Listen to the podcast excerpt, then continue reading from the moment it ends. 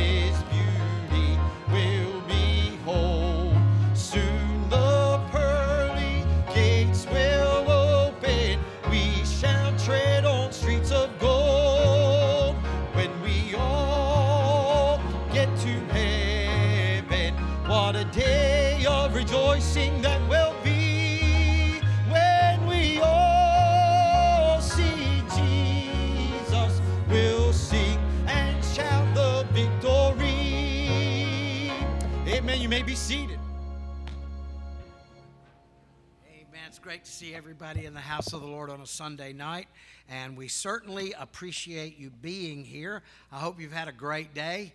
Uh, I've had a marvelous day, and I praise the Lord for that.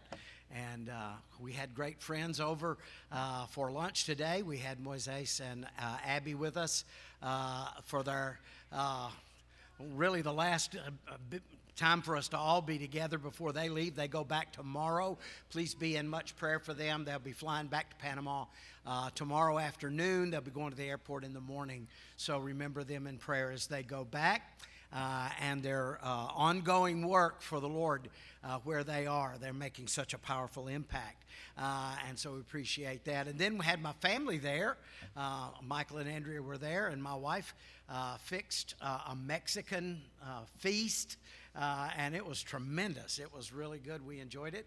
And then uh, we had uh, Johnny Davis and his wife. They're missionaries with the Gospel uh, Preacher Association. They're missionaries uh, out in uh, Montana.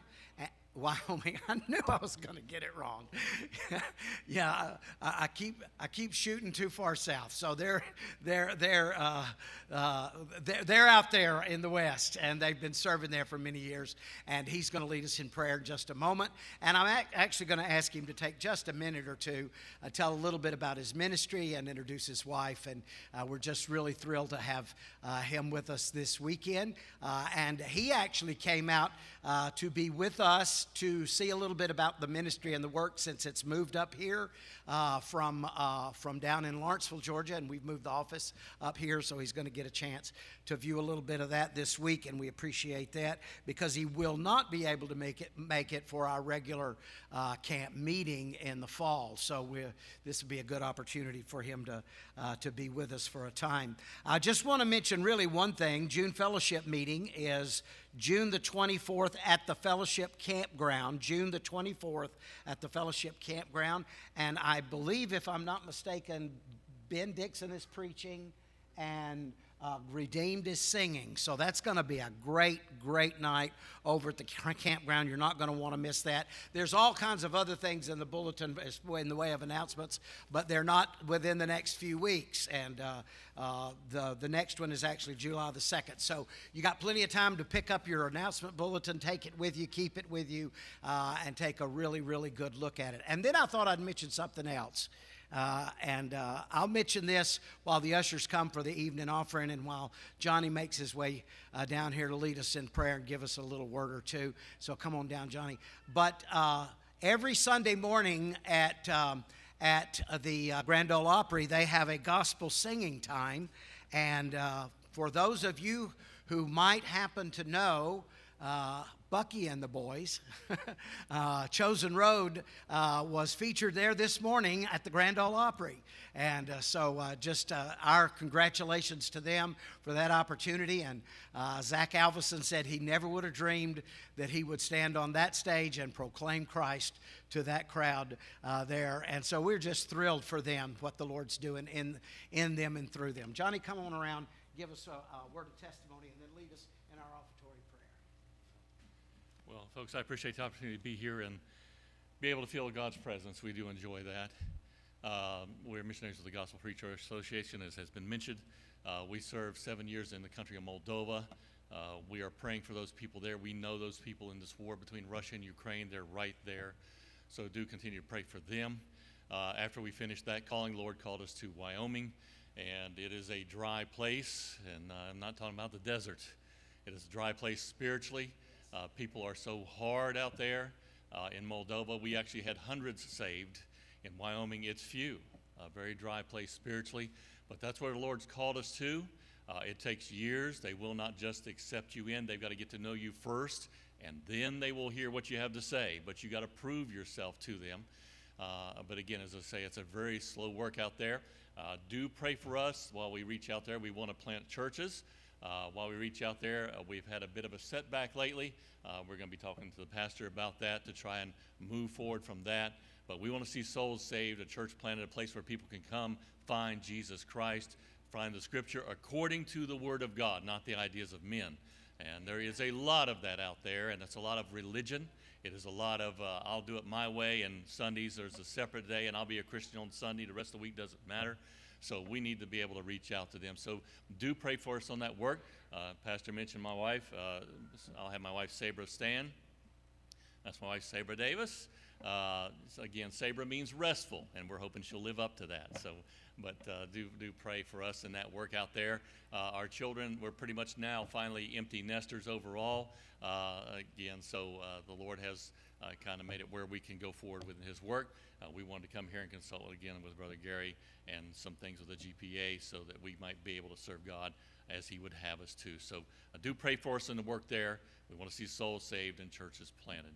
Now let's pray, uh, as is mentioned here. Lord, we come to you today. We do thank you for your many blessings. Lord, we do thank you for your presence we've already felt uh, this morning. Uh, Lord, it is so nice to come rest in your house, dear Heavenly Father. It is so wonderful to be able to fellowship with your people, dear Lord, and we thank you so much for that. Lord, we do pray now for this service tonight. Uh, Lord, the prayer requests that have been mentioned, uh, those that are sick, Lord, we know you are the great physician. And Lord, we do pray again that you would give uh, Pastor freedom tonight in what he needs to do. I pray you give freedom for the Word of God. I pray that you would open hearts that they might receive what that Word has for us, dear Heavenly Father. And Lord, I do pray for those, certainly in a crowd this size, has people that are lost. I pray you touch their heart for the need of salvation. Lord, we don't know how much time we have. Lord, we live in the days of Noah and the days of Lot. And Lord, again, I pray, dear Heavenly Father, they realize that the time is close, dear Heavenly Father. So I pray you touch hearts tonight. Lord, we do ask again your favor and blessings in the service. We do pray now for the offering that be blessed to be able to further your, your gospel. And Lord, we thank you for this time. This we pray in Jesus' precious name. Amen. Page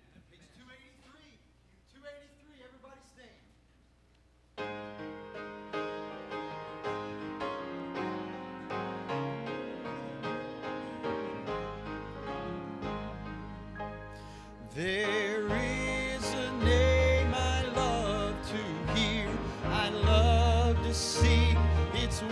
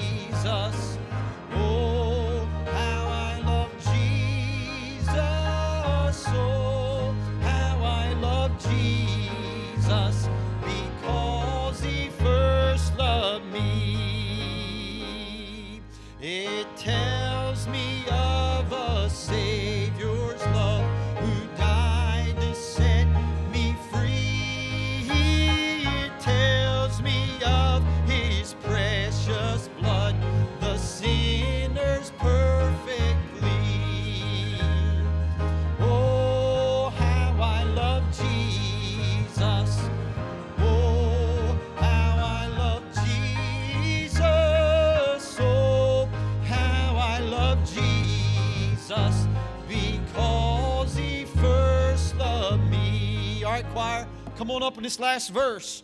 It tells of one whose loving heart can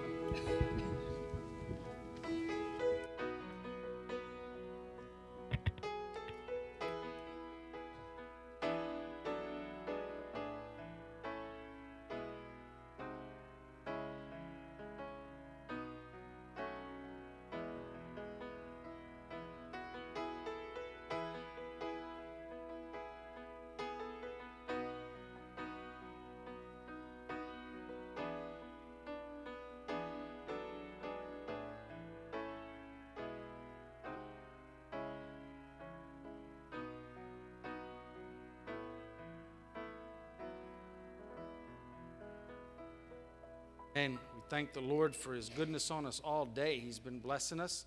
I want you to turn with me in your Bibles tonight to the book of Haggai. We're going to go to Haggai this evening. We've been making our way through the minor prophets and asking the Lord to help in us, and he's been so gracious to us, that's for sure. It's been absolutely wonderful, at least for me anyway, as we've been preaching through them and uh, just seeing what God uh, has for us in those books, reminding us. Uh, sometimes it's not easy, the things He's reminding us in these books, but we definitely need it, and we want to grow in our Christian walk, and we need all of the Word of God. I just want to read one, uh, one verse in Haggai, and then uh, we're going to make mention of quite a few of them. We're going to move back and forth throughout several different verses, reading. And, uh, and again, we're going with, a, with more of a grand scheme. We're not diving into certain passages of, of it and, and really doing a deep dive. This is just helping us to move through these so that we've got a better understanding because often they're not, they're, we don't hear a lot of preaching on them. Uh, and uh, we just want to make sure that we've got a good grasp of what's going on so we can use them in our daily life. And there is a lot in there. But I want us to read Haggai chapter 1, verse number 7. So if you found that, stand with me. We'll read that one verse, and then we'll ask the Lord to help us tonight. Haggai chapter 1, verse number 7. The Bible says this Thus saith the Lord of hosts, consider your ways. Let's pray. Dear Heavenly Father, we thank you for the opportunity tonight to come into your house. Dear Lord, we want to take the advice of the prophet and to consider our ways. Dear Lord, this is a question that we need to come and look in our own life and look in our own heart often and say, God, what are we doing for you? What, is, what has happened because of the way that we have lived? Is it time to make a change in our life? Are there things that we should do differently?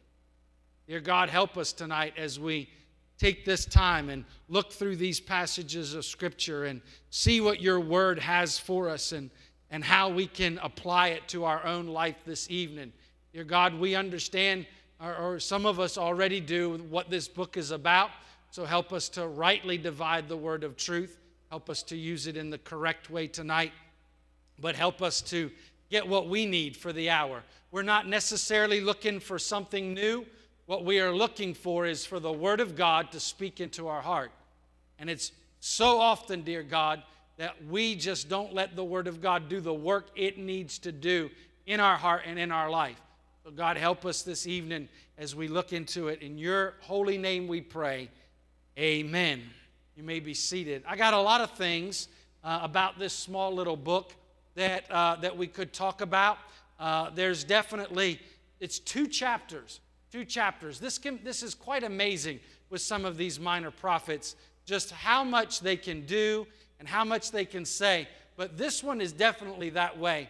Uh, and one of the reasons, one of the things I want you to take note of is as we move through the book, so in verse number seven that we just read, and if you'll back up in verse number five, you'll notice that the same question or same thing is being said. Not, it's not a question, it doesn't have a question mark over We got to be careful with that. The same statement is being made by the Lord. Now, therefore, thus saith the Lord of hosts, consider your ways. And then again in verse number seven, he says the same statement. And then if we go over to chapter number two, and if we move over to verse number 15, he says this I pray you consider from this day and, and upward. So he's like, I want you to think about it now and for the future. I want you to take account of what's going to happen now.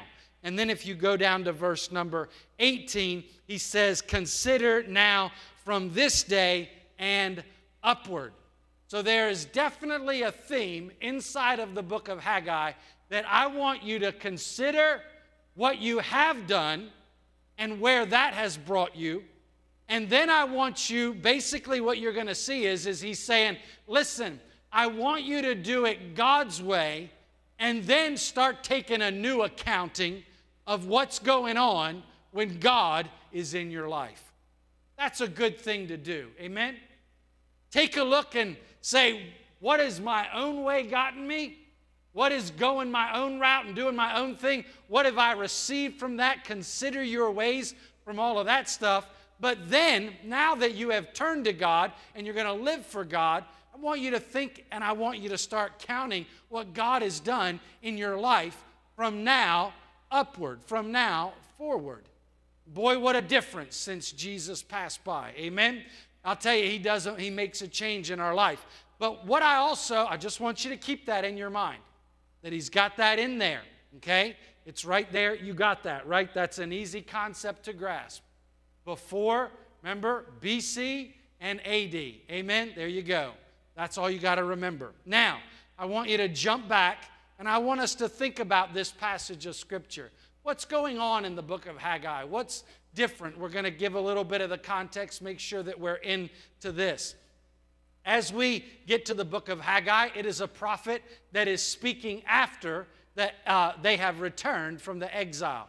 We've been talking about all of these books of the prophecy where we're, the prophet is coming out and being like, hey, if you don't get right, Babylon's coming, Assyria's coming, it's going to happen to you. And even though they didn't believe the prophets and sometimes they would change for a while, you remember all that stuff. We know that they're carried away into exile and they're in exile for 70 years. But Haggai is a prophet that is prophesying after they have returned. And if you go through, you're going to find that Haggai, Zechariah, Malachi, you're also going to find that this book of the Bible uh, goes right along with the book of Ezra. Remember, this is all the study that you can do on your own, remember? So that you see the contemporaries, you understand who is writing at the same time. I don't have to do that homework for you, but I'm just giving you the context tonight. Maybe something will tweak your interest and you're going to go uh, and study that out more deeply for yourself. But here we see a passage of Scripture that we are seeing that they are talking about after the exile. So it is a completely different scenario that Haggai is speaking to as opposed to all of these other prophets that we have been reading about in the minor prophets. It's so vastly different. As a matter of fact, it's different for quite a few things. Number one, it's different because, just like we said, there, this is the group that has returned from Babylon and from Assyria. And the Bible tells us that only a few people return. I think our pastor was making note of that the other day in some of the preaching that he has done. And so we look at this and we see that because they have been in the land of Babylon, they've been in the land of Assyria for a long time, that only a few, things are different. If you remember, and again, I, just want to make sure that you've got some of the context of it it, it started to turn out for the Israelites and for the people in this captivity that it really, in their eyes, wasn't so much of a captivity anymore. Because there were people like the Assyrians who were smart, who said, hey, let's bring you into our, into our empire by force, but then we're going to assimilate you. And you're going to realize that guess what? It's pretty good in the empire, right? There's big houses, there's good jobs, and they also found out, we already know, that for so many of these people, the Jewish people were good workers. They were good people to have around. And so they assimilated into the culture and into the lifestyle. And they found wealth, they found happiness, they found things that they enjoyed. And so when there is a decree that they can go back to the land, a lot of people are like, mm, I don't think I really need to go back to, to Israel. I don't think I need to go back to that place. It, I mean, I understand I got roots there, but I, I don't really feel that. But boy, there was a remnant of God's people who had a holy calling inside of them, who had something that, that, that was bigger than them. They, they felt an urge, they felt a move that pulled them and drew them towards that place. I bet a lot of them said to themselves, I don't even know why we're going back, but we're going back. And this is the remnant that goes back. Now, I say all of that to say this. I want you to think about this that God, in His infinite wisdom and his divine uh, authority and all that he does, he keeps painting for us a more and more beautiful picture of what it means to be saved, does he not? He does. So we have all of these Israelites who are called out of Egypt, right? That's the first group. And this is a little bit of background, but I hope you'll stay with me so that we can kind of make these connections as we move through this. So the pre exile people are all Israelites who have been brought out of Egypt. Egypt was bad and they all knew it, didn't they? There wasn't a one of them that wanted to stay in Egypt. They wanted out, they needed out. And Moses came in, and with the mighty hand of God, the deliverance of God was shown. Nobody could deny what God did. Amen? Even if they denied it, when they left out of Egypt with a high hand and Pharaoh came after them, it was undeniable when the Red Sea swallowed up the armies of Pharaoh. Everybody knew, and everybody came out. Amen? Amen. But now it's different. Now we see that guess what? They are in exile again. They're brought into captivity, but their but their their captors are a lot smarter than the Egyptians and have done a good job. Satan gets smarter all the time. Okay? Just in case you were wondering, he is not all knowing. Did you know that? He's not. He's not all powerful. Is he more powerful than you? Yes. Is he more powerful than me? Yes. But he's not all powerful. He doesn't know everything. He's learning too. And he sees our world and what's going on. He sees what trips up the Christian and what holds the Christian up. He sees what really does a good job at keeping us from God. And he sees the things that work very subtly as well. And so we see that it's almost as if his knowledge of the people grows. And here, instead of holding them under this tight bondage, he gives them a resemblance of freedom inside of the place that they are captive in. And because of that, there's not many that want to go out. And I said all of that to just say this. I really believe that when we look at the scriptures and when we look at this, what we go through in the call to respond to the gospel of Jesus Christ is a whole lot more similar to the post exile Jew than the pre exile Jew. Are you following that? Okay? Because guess what? Living in the world has pleasures for a season, right? You know what we're calling people out of? Most of the time, now I understand, I'm going to witness to folks that, that face drug addiction and their life is gone uh, and everything's terrible for them. I'm going to witness to them every once in a while, and so are you. But the vast majority of people that I'm going to witness to and that you're going to witness to have a pretty good life. You got that? They don't understand what you're talking about being saved, being called out. What do I need to be saved from? That's what the, that's what the Jew in Assyria is looking at. Why do we need to go back there? What is there for us left? It's already been destroyed. Why do I need to be a Christian? That is an antiquated way of living your life. That's what that is. That's old news. That's how people a long time ago used to get help, you know, because those people weren't uh, as, as, uh, as an advanced as we are and know as much that we do about the mind and about everything else. They didn't have any clue. And so all of these things deter them from coming to Christ and knowing Christ. But you know what's wonderful about it is that for many of us, there was something that the Holy Spirit did in our hearts and life, and some of us just couldn't help coming to Jesus Christ. There was a calling inside of us. There was a deep urge. There was something that was bigger than us, a longing to be a part of a people who had a land, and we didn't even know that we had a land. We wanted something more. That deep calling came to us. We're thankful that it did. But when I look at this, I see something that is powerful. And again, I am not going, even though I kind of already did belabor the point, I'm not going to belabor it anymore, except to say this. You can do some deep, rich studying into these post exile Jewish people who were coming back and to answer a call for God. They look a whole lot more like us as believers in this modern age than we could ever realize. They were fighting some very similar battles. This is what we fight today.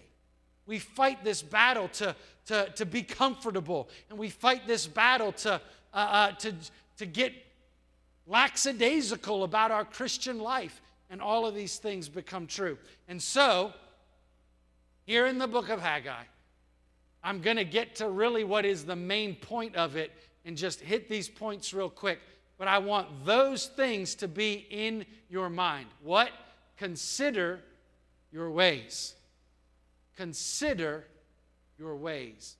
Now, I really do need to read some of this so that we can uh, get. Let, us go. Let's go down there uh, to verse number two. Thus speaketh the Lord of hosts, saying, This people say, The time is not come, the time that the Lord's house should be built. Just in case you were wondering, you might already have a little bit of understanding about Haggai. This is the main theme of the book of Haggai that the people have come back, they've come back to the land, but God's house, the temple, has not been built yet. And guess what? God's got a problem with that. Okay? His house is more important than your house. Got that one? His house is more important than your house. You might say, well, where were they supposed to live? Can God not take care of them? Amen. Can God not take care of you? He can. Absolutely, He can. And God had a problem. And He sent Haggai to speak to it. Here's what He said. Verse number three. This is what God says through him. Then came the word of the Lord by Haggai the prophet, saying, Is it time for you, O ye, to dwell in your cieled houses, and this house lay waste? That's the question.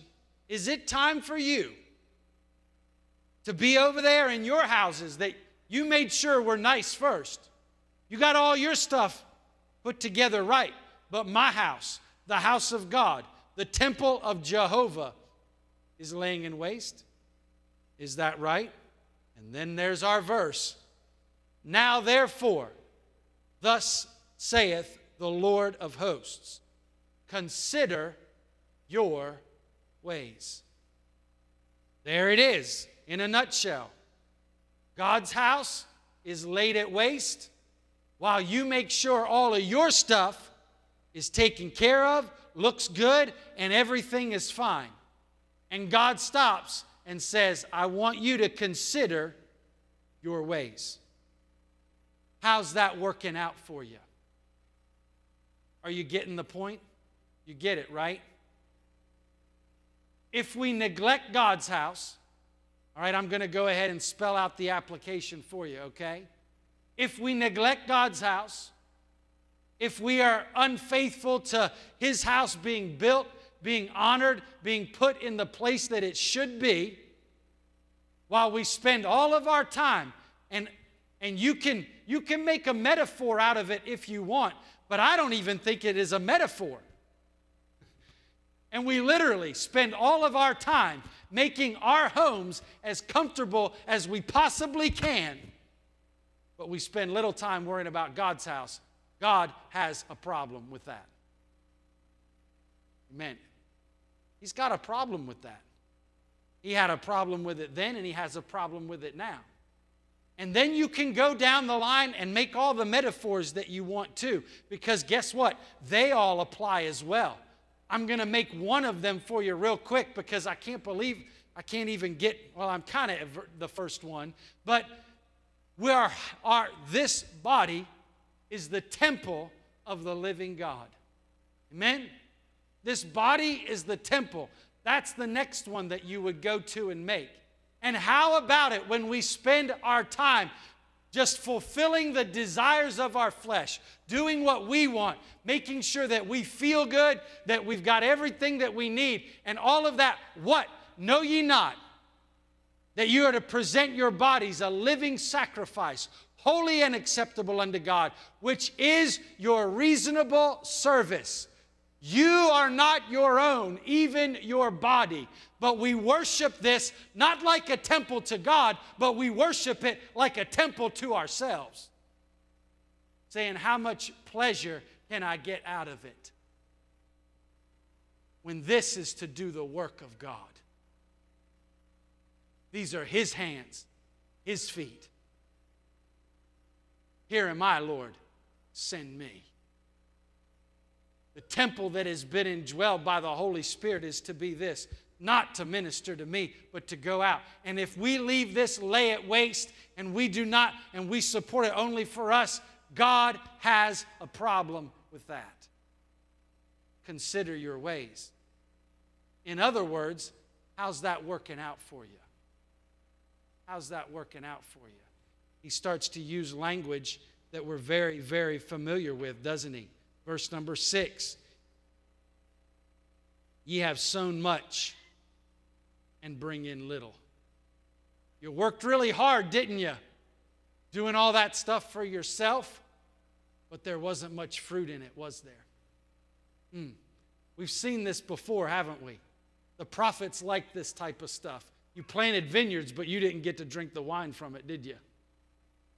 You did this over there. You built houses, but you didn't even get to live in them.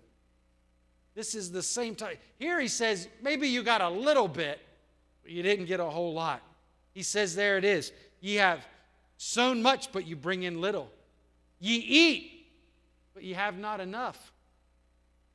Ye drink, but ye are not filled with drink. Drink. Ye clothe, but there is none warm. And he that earneth wages, earneth wages to put it into a bag with holes. Wow. Folks working and working and working to put away all the money that they can into a bag with holes in. Not taking any of it with you. And let's just just check him on his stuff. Consider your ways. Is it making you happy? Or is it stressing you out? Hmm. Is it filling your belly? Or do you always want more? Is it really satisfying you? You're living your life, and hey, this is, this is a simple task, isn't it? Consider your ways. Look at all you've been doing. Look at how it's been going. Is it working out for you? Verse number seven. He bookends it. He bookends chapter or verse number six with that twice. Thus saith the Lord of hosts Consider your ways. There's point number one. It's time to build his house. It's time to build his house. I have all kinds of things in here all kind of things, but I am not going to go through them. There's no way that we got the time for that. But I just want us to look at point number one. Listen, when it comes to, here it is. We, we've already got it rolling down. This is amazing how this rolls down. We are post exile Jews, like in a type, that are drawn by the world, that are drawn by the comforts, that are constantly wondering where we're going to find happiness and contentment and the Lord is saying, You are leaving, you are forgetting my house.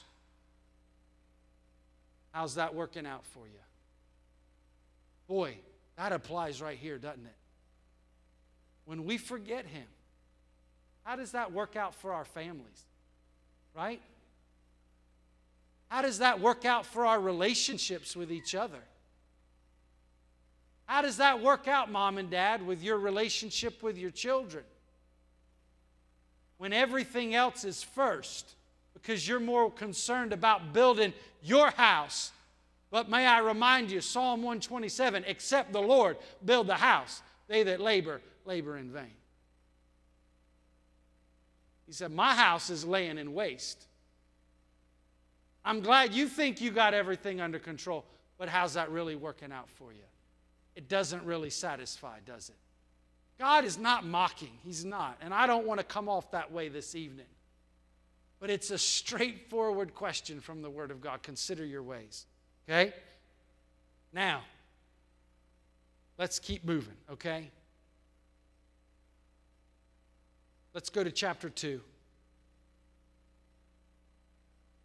Let's remember this, what he says here. Verse number 3. Who is left among you that saw this house in her first glory? This is an important part of the book of Haggai. He's saying, Some of you are worried about the fact that this is not going to be as grand as Solomon's temple. He's asking, Who saw it in its own glory? And then he says, And how do you see it now? Is it not in your eyes in comparison of it as nothing? He's like, I understand. You think this is nothing compared to the temple that Solomon built. But then he goes on here and he speaks right to the men that are working.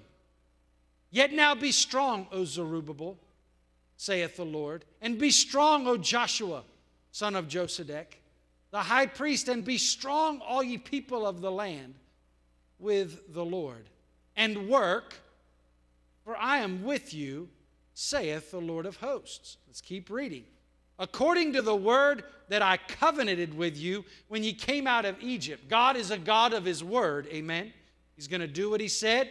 So my spirit remaineth among you. Fear not.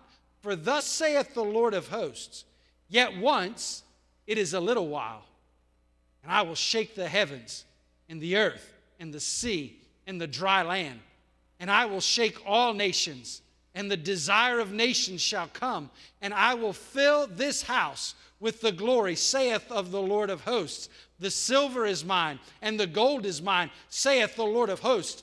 The glory, here you go, of this latter house shall be greater than of the former, saith the Lord of hosts. And in this place will I give peace, saith the Lord of hosts. Remember what we said is so wonderful about the prophets is they can do two things at once. Here, Haggai is talking about the fact that you're going to build this and the Lord is going to fill it and it's going to be great. But he's also talking about a day that is coming when the heavens and the earth and the seas are going to be shaken and God's glory will be known and God's full glory will enter into the temple. And guess what? In that future kingdom, the glory of it is going to be the light that shines the entire world, uh, and everyone will know the glory of the latter temple is going to be far superior than anything Solomon ever built or anybody ever did. God is going to do a great work right out of this place. What is he saying? I know that you're listening to me tonight. You're like, Mike, what are you talking about? Keep your eye on the future. What future? The kingdom of heaven what God is doing. Listen, I'm going in, in, in uh, that thing we do on Tuesday night, uh, youth group. In youth group, I'm going through the book of Matthew, kingdom of heaven. Jesus talks about the kingdom of heaven more than he talks about anything else in the book of Matthew. This is out of his mouth. Also, I have one of my grandfather's Bibles, and if there's one thing I remember my grandfather telling me over and over is think about the kingdom of heaven. He did that all the time to me. I don't know if he did that with you, but for some reason, I remember distinctly, and you'll be okay if I go down memory lane for two seconds, right? I remember distinctly taking him to the mission to preach for the mission, and they loved it. But on the ride home, he kept talking to me about the kingdom of heaven, and he said, he said, This is more important than I think any of us realize. Boy, I don't know why, but it's hitting me home lately that guess what? The kingdom of heaven is coming. Jesus Christ is coming back again.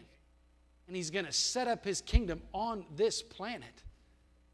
Well, in the New Jerusalem. Anyway, let's not get into all of that tonight. But he's coming back. He's going to reign from Jerusalem. And the whole world will know he is King of kings and Lord of lords. His glory will be unsurpassed in everything that he does. That is what we're looking forward to. The kingdom of heaven is also right now in the fact that when we do the works of God and we speak the works of the future kingdom, that He is bringing people into that kingdom over and over and over. They put their faith and trust in Jesus Christ, and we have to look forward to that. We get discouraged, don't we? We look around and we're like, look, I'm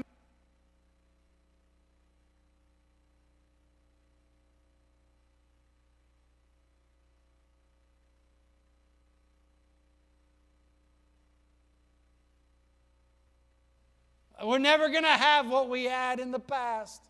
Oh, it just, you don't know. Well, whatever you had is not going to be near as good as what we're going to have in glory.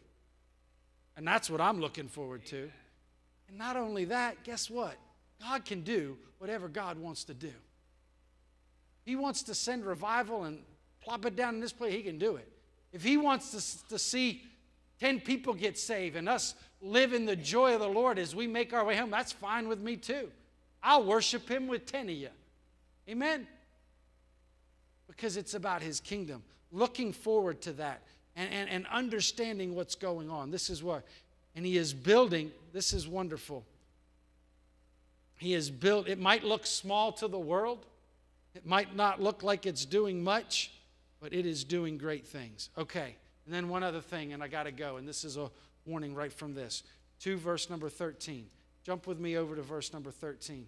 This is such an interesting thing. This is such, and again, I hope that in some ways you might have been intrigued because each one of these could probably be messages on their own, but I really just wanted to hopefully get you interested in this. In verse number 13, then said Haggai, if one that is unclean by a dead body touch any of these, shall it be unclean? And the priest answered and said, It shall be unclean. Then answered Haggai and said, So is this people, and so is this nation before me, saith the Lord. And so is every work of their hands.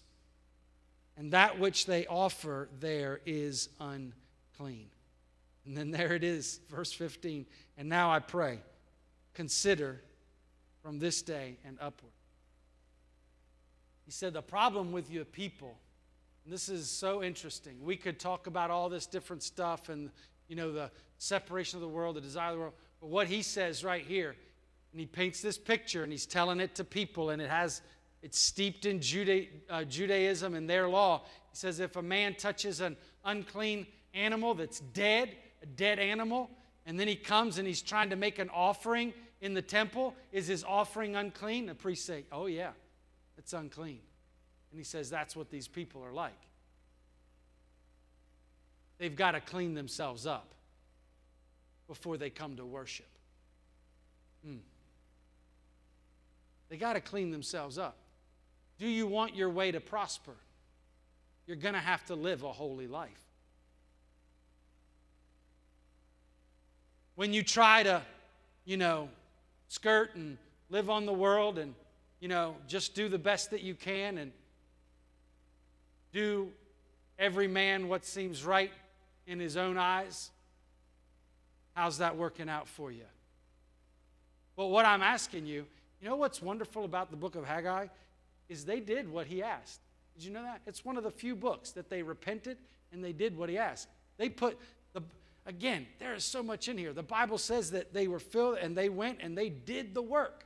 Did the work. You could preach a message out of that one verse right there. They had a they went and they did the work. It's wonderful. But he also said you got to be clean before me.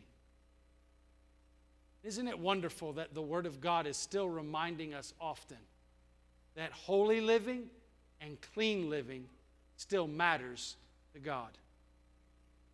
It still matters to God. Consider your ways. Have you been living unclean? How's that working out for you? Is it helping or is it hurting? And then what he's saying right here, though, is like, come, build the house. They had a mind to do it and they build the house. Live clean for me, move forward. And now I want you to start a new accounting book. And I want you to start now today that you've started living for me and watch and see what God does in your life. Watch and see what God does in your life. Count your blessings, name them one by one. You know what? For these people, listen, this is, this is the truth. This is the truth of the Christian life. They chose on purpose to go to a place that was way more difficult than they had to be. That's the reality of the Christian life. Do you realize that this evening? Okay? You know, you go to a church that doesn't paint it as health and wealth and prosperity and all that. We try to be as real as we can. Amen? When you signed up to follow Jesus Christ, you were taking up your cross and following Him. Man, now will He help you bear that cross? Absolutely, He will. As a matter of fact, He made a promise that His burden is easy and His yoke is light. Amen? You know what? There's more joy in choosing the discomfort of following Jesus. There's way more joy in that than all of the pleasures of sin for a season in the world. There really is. But I know you made the choice. And I also know that when we get in the thick of it, that when we get in there, and we know this from the book of Ezra and from the book of Nehemiah, that when we set ourselves to building the wall, or when we set ourselves to building the temple, that the adversary comes up against us, doesn't he? He says, Hey, that's not worth it. Really? I thought he said he would never leave you. It looks like you're doing that all by yourself. You know what? It's time to worship. Amen. But the hard part is, and what's so beautiful about this, is without a clean heart, it's hard to worship. I've been loving some worship on Sunday mornings. Amen. I'm telling you, it's wonderful. I don't know about you, but I come in on a Sunday morning exciting and expecting God to do something. Amen. Do you want to know? I believe one reason why it's so good I believe that you have some leadership in this church that take that very seriously and are preparing their heart all week and are looking for God to do something, praying, asking for the sermon, asking for the music, asking for God to put the right testimony and the right thing in the right place. And guess what they're also doing? They're living clean out in the world with an upright testimony. They're not perfect, don't get me wrong. But then they come in to worship the Holy One. And it shows, doesn't it? Shows. What if everybody came in with a clean heart on a Sunday morning, ready to worship? Man, we might start to see some Holy Ghost fire in here. Amen? Might seem a whole lot different. Preparing, considering our ways. I know, I know it gets tough. I know it gets real. But boy, I also love that part. Man, looking forward, looking forward to what God will do. Just a glimpse. It's worth it all, isn't it? To be honest, just to be a part just to be a part of some of the services that we're a part of down here gives us enough hope that glory is going to be amazing. I mean, it's amazing what God is. What a blessing. Consider your ways. Consider your ways. What a powerful book. Every head bowed, every eye closed. Come and prepare a hymn of invitation. Actually, he's got a song I want him to sing. You're going to probably know it. I wanted you to sing the chorus with us. Dear Heavenly Father, we thank you for the opportunity. Dear Lord, what a little book we have here in Haggai. Dear God, we want to thank you for preserving this book for us so we can come in on a Sunday night and get encouraged. Dear Lord, the last two weeks you've been encouraging me out of this book. Here I read this prophet who spoke the word of the Lord and said, I know that this work is hard. I'm telling you, it's worth it. Oh, it's worth it. Don't get discouraged. Keep living clean. Don't get discouraged. Build my house. Have faith that what I have asked you to do, it's going to be worth it. Dear Lord, help us as we work for you. In Christ's name we pray. Amen. As we stand, they're going to sing. You're going to know the chorus. So sing it along. How deep the Father's love for us, how vast beyond all measure, that He would give His only Son to make a wretch His treasure. How great the pain of searing